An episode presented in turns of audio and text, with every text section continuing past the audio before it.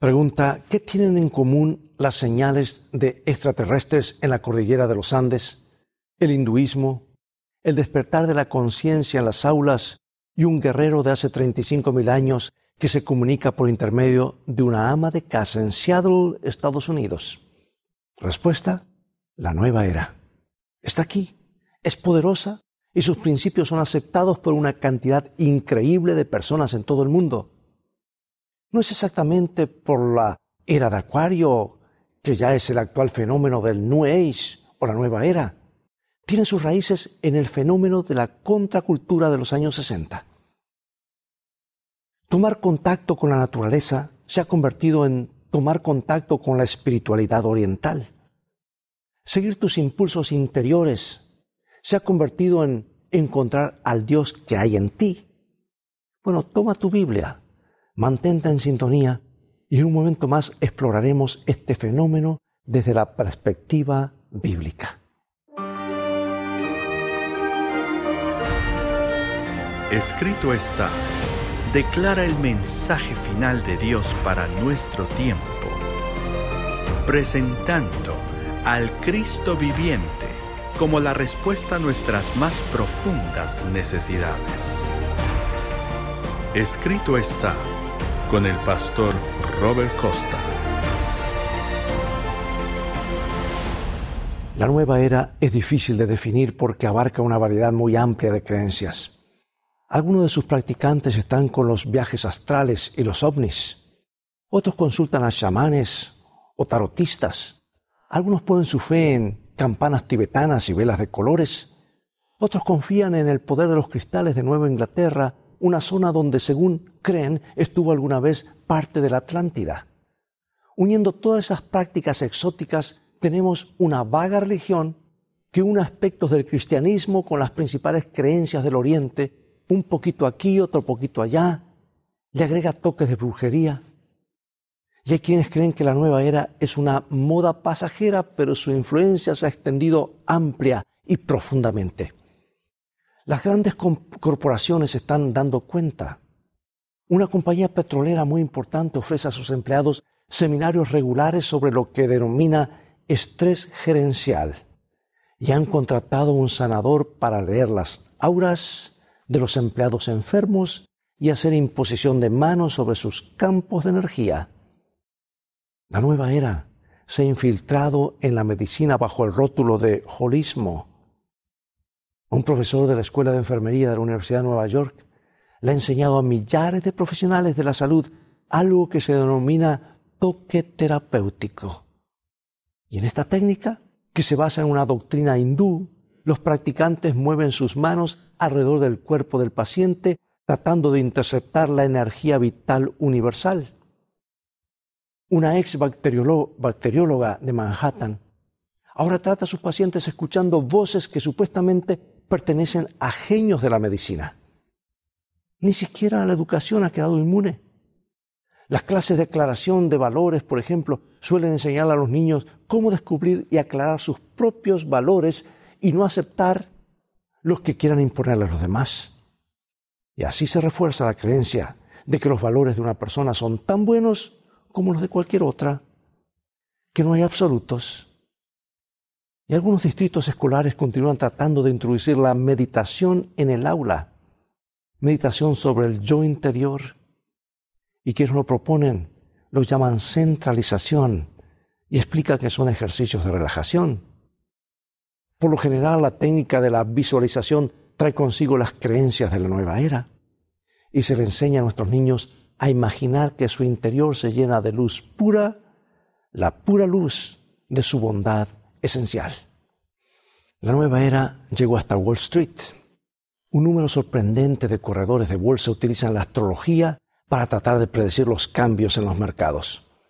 Un analista de mercado, que considera la astrología como la ciencia de comprender la naturaleza del tiempo, publicó un boletín para 1.500 suscriptores que pagan 360 dólares por año para leer sus predicciones. El pensamiento de la nueva era también aparece elegantemente empaquetado en el cine y la televisión y en el Internet. El libro de Shirley MacLaine sobre su descubrimiento del mundo espiritual fuera del limbo se convirtió en un especial para televisión de cinco horas. En el éxito de taquilla que ha durado años la Guerra de las Galaxias, el protagonista Luke Skywalker gana un combate recurriendo a la fuerza, una especie de poder universal proveniente de su propio interior. Un filme más siniestro también hace años fue Dark Crystal, producido por el creador de los Muppets. En el momento culminante de la película, los buenos y los malos se fusionan en un solo grupo. Y el guionista, guionista al explicarle el tema, dijo, la trama, dijo, todos los mismos, la realidad última está más allá del bien y el mal. Las dos creencias fundamentales que caracterizan a la nueva era son la reencarnación y la aseveración de que todos somos Dios. Y aparecen vez tras vez en los mensajes que llegan por medio de lo que denominan ellos canalización. En una de las praderas rocosas de Mount Shasta, un neozelandés llamado Neville le habla a un grupo de 200 personas. Cada uno ha pagado 10 dólares para escucharlo canalizar, hablando con la voz de Soli, un ser de otro planeta. Vestido con sombrero blanco, camisa y zapatos morados, Neville comienza a hablar con el peculiar acento británico. Están aquí para expresar quiénes son ustedes, entona la voz. El, reconocimiento mayor que pueden hacer es, yo soy lo que soy, todo lo que es es, ustedes son Dios, todos y cada uno de ustedes forman parte de la segunda venida. Entonces uno de los oyentes lo interrumpe con una pregunta, ¿y los asesinos? ¿También son Dios? La voz de Soli responde, tu verdad es tu verdad, mi verdad es mi verdad. Ese es el corazón de la religión de la nueva era. Tú eres Dios. La gran revelación de Jehová del Antiguo Testamento, yo soy el que soy, se aplica a todos los seres humanos. Ellos dicen que todos somos dioses. Todas las cosas son Dios. Es un punto de vista común a todas las religiones orientales, amigo. Es que en realidad la nueva era es muy antigua, tiene sus raíces en un antiguo jardín donde Satanás canalizó su mensaje a través de una serpiente. Comer del fruto prohibido fue presentado como un simpático atajo para alcanzar el conocimiento divino. Pero lo cierto es que el mensaje de la serpiente llevó a Adán y a Eva y a su esposo Adán al desastre. En vez de ser como dioses, se apartaron de Dios. Una mujer llamada Joan se introdujo en las canalizaciones después de haber tenido algunas experiencias poco comunes en las que se sentía como si estuviera volando por el espacio fuera del cuerpo. Los clientes le pagan 15 dólares para escuchar la canalización que ella dice que es el arcángel Gabriel. Y Joan también habla de lo que ha aprendido en sus vidas pasadas.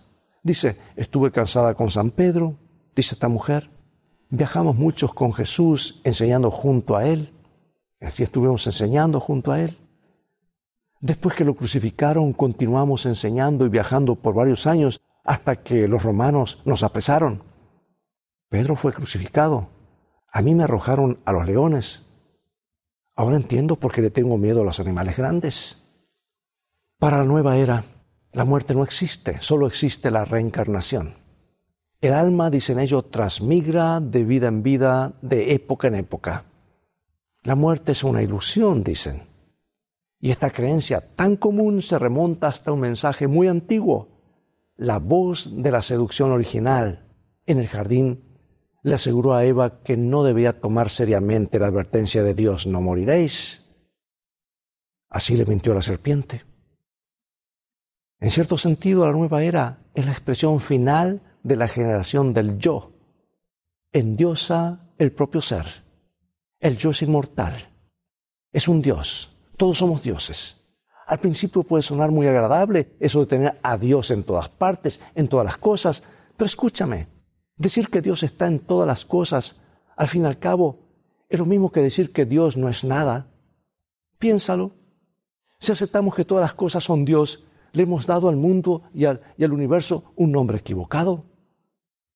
La individualidad de Dios, su persona desaparecen y también desaparece la moralidad. Dios no está fuera del asesino o el violador no está fuera eh, de ellos para juzgarlos, es parte de ellos. Es un pensamiento atemorizador. Analicemos la nueva era a la luz de las escrituras. Tú sabes que las escrituras también nos prometen una nueva era, una época cuando el conocimiento de Dios fluirá por doquier y llenará la tierra. Pero esa promesa de plenitud espiritual se basa en principios muy diferentes, porque el foco de atención es muy, muy distinto. En la Biblia también encontrarás una senda a la iluminación y el autoconocimiento, pero nos lleva por territorios muy diferentes. El apóstol Pablo deseaba que los creyentes crecieran en ese sentido. Escucha su ferviente oración que está en Efesios 1, 16 y 17. No ceso de dar gracias por vosotros, haciendo memoria de vosotros en mis oraciones, para que el Dios de nuestro Señor Jesucristo, el Padre de Gloria, os dé espíritu de sabiduría y de revelación en el conocimiento de Él. En la Biblia se nos ha prometido sabiduría y revelación. Puede ser una experiencia real, pero el propósito es conocer mejor a nuestro glorioso Padre. Y este glorioso Padre no es algo que encontramos en el interior de nuestros sentimientos ni nuestros propios pensamientos. No, el Dios de las Escrituras es más, mucho más. Es el Creador, es el Señor del cielo y la tierra. Es completamente santo y nuestra meta debe ser elevada si queremos obtener verdadera sabiduría y entendimiento. No debemos mirar hacia adentro, sino hacia arriba. Ahora presta atención a lo que sucede cuando nos disponemos a conocer a este Creador y Señor. Ninguna razón es más esencial para que le conozcamos. Veamos lo que dice Salmo 139.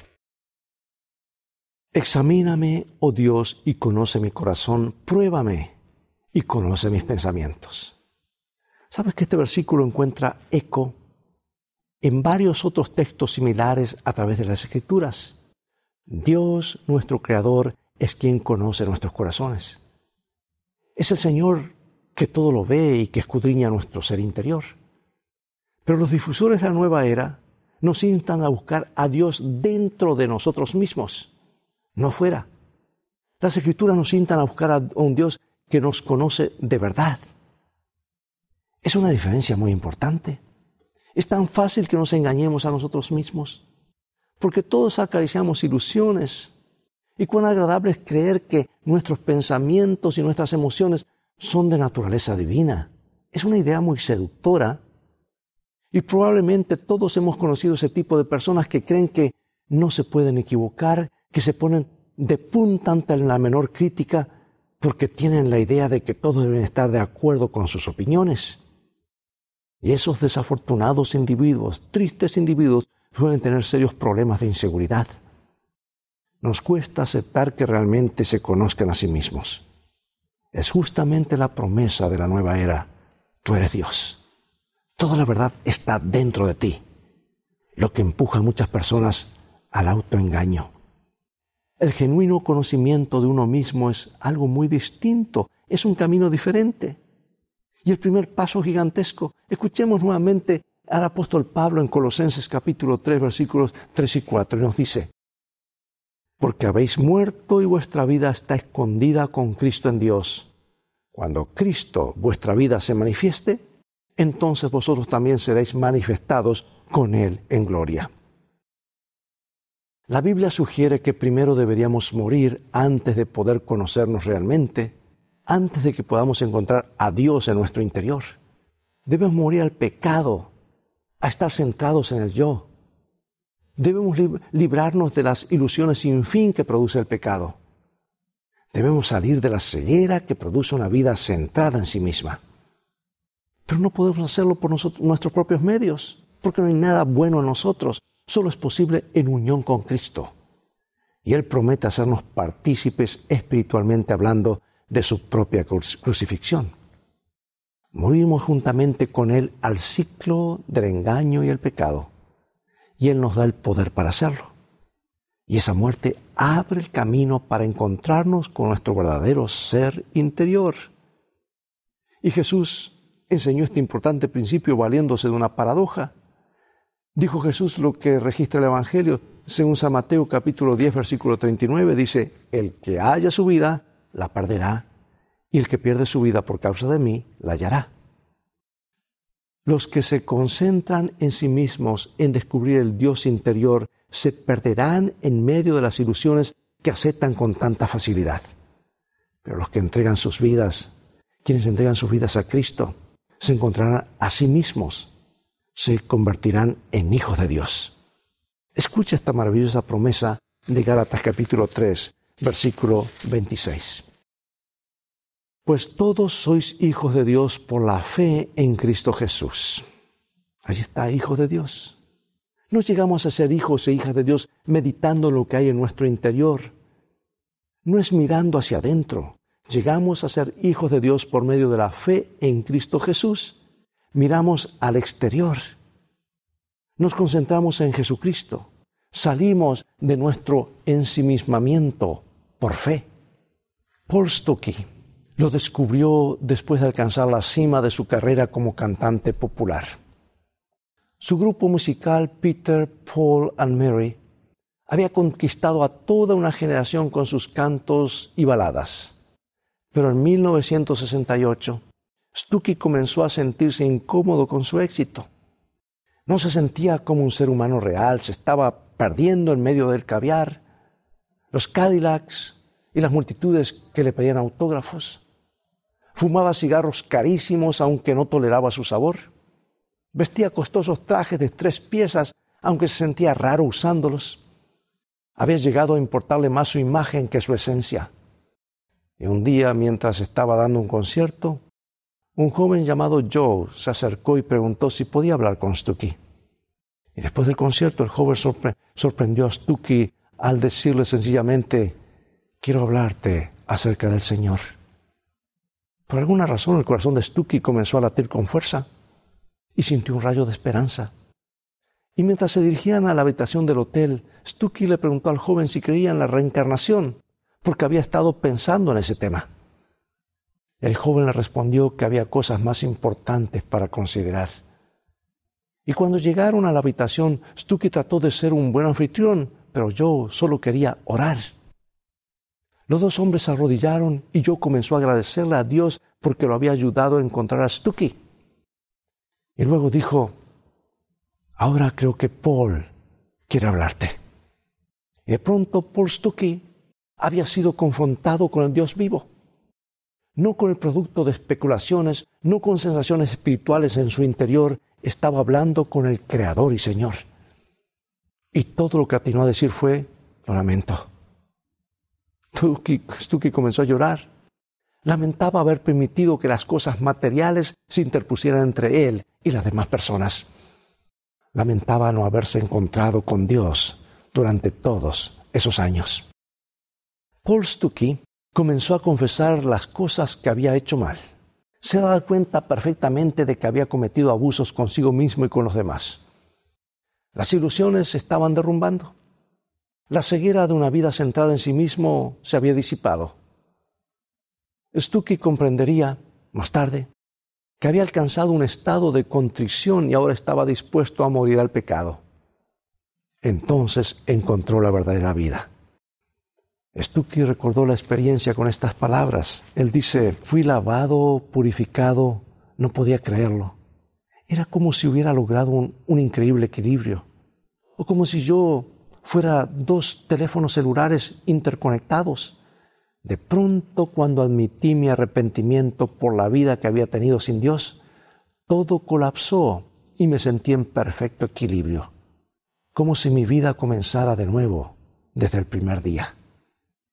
Stuckey se encontró consigo mismo y encontró los valores que realmente importan. Comenzó a cortar sus giras de conciertos para dedicarle más tiempo a su familia se dedicó a crecer y madurar por medio de disciplinas espirituales como la oración y el estudio de la Biblia. Y se dedicó a compartir su experiencia con sus vecinos y empezó a producir álbumes con mensaje que creía. Ya no necesitaba una imagen glamorosa. Se tenía a sí mismo, se había encontrado con Cristo Jesús. Amigo y amiga, la nueva era nos ofrece promesas falsas nos promete la realización personal sin la cruz, nos promete divinidad sin Jesucristo, pero no puede librarnos. Sin la luz que emana de Dios es imposible que podamos vernos a nosotros mismos. No podremos convertirnos en lo que debíamos ser sin la purificación y el poder de Jesús. La premisa de la nueva era, de que somos dioses, nos suena a hueca cuando nos damos cuenta de lo que implica en realidad. Pero la Escritura nos dice que podemos llegar a ser lo que podemos llegar a ser en Cristo. 1 Pedro 2.9. Mas vosotros sois linaje escogido, real sacerdocio, nación santa, pueblo adquirido por Dios, para que anunciéis las virtudes de aquel que os llamó de las tinieblas a su luz admirables. Podemos ser escogidos, podemos ser del linaje real, podemos pertenecer a Dios, no porque descubramos que hay una luz divina en nuestro interior, sino porque Dios nos aparta de las tinieblas de la ilusión para llevarnos a su luz maravillosa. El resultado es que anunciamos sus virtudes. Nos enfocamos en la fuente de nuestra vida en vez de hacerlo en nosotros. Amigo y amiga, Dios llena nuestras vidas y lo hace plenamente. No hay nada como el amor de nuestro Creador derramado en nuestros corazones. Esa es la experiencia para la que somos llamados. Eso es lo que significa ser verdaderamente humano. Todos podemos entrar en una nueva era si nos volvemos hacia la luz que Dios nos entrega. Y esa luz está en su palabra. Puede ser que eh, puede que deje en evidencia una imagen poco halagüeña de nuestro ser interior, pero también es cierto que nos conducirá a su gracia y al perdón, y nos llevará a la purificación, a la nueva vida, y sí a la morada del Espíritu de Dios viviente en nuestros corazones. Acompáñame a orar. Padre nuestro, estamos cansados de engañarnos a nosotros mismos, agotados por nuestras propias frustraciones tómanos ahora tal como estamos. Aceptamos tu perdón, que es posible gracias a la muerte de Cristo en la cruz. Desde este día, desde este momento, condúcenos tú a tu nueva era, en el nombre de Jesús. Amén.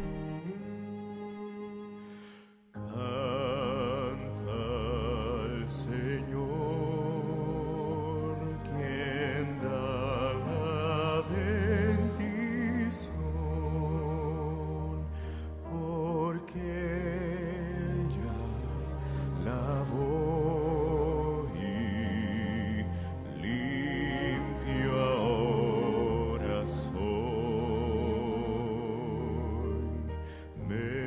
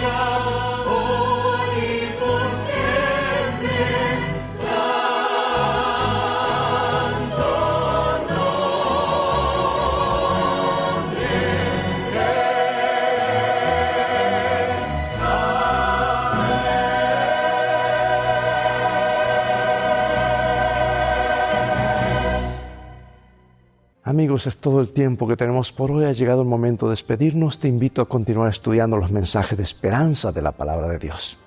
Visítanos en nuestro sitio de internet escritoestá.org, donde podrás obtener muchos materiales gratis, muchos estudios bíblicos que te ayudarán en tu diario caminar con Dios. Mientras tanto, Dios te bendiga y te guarde y recuerda, escrito está, no solo de pan vivirá el hombre, sino de toda palabra que sale de la boca de Dios.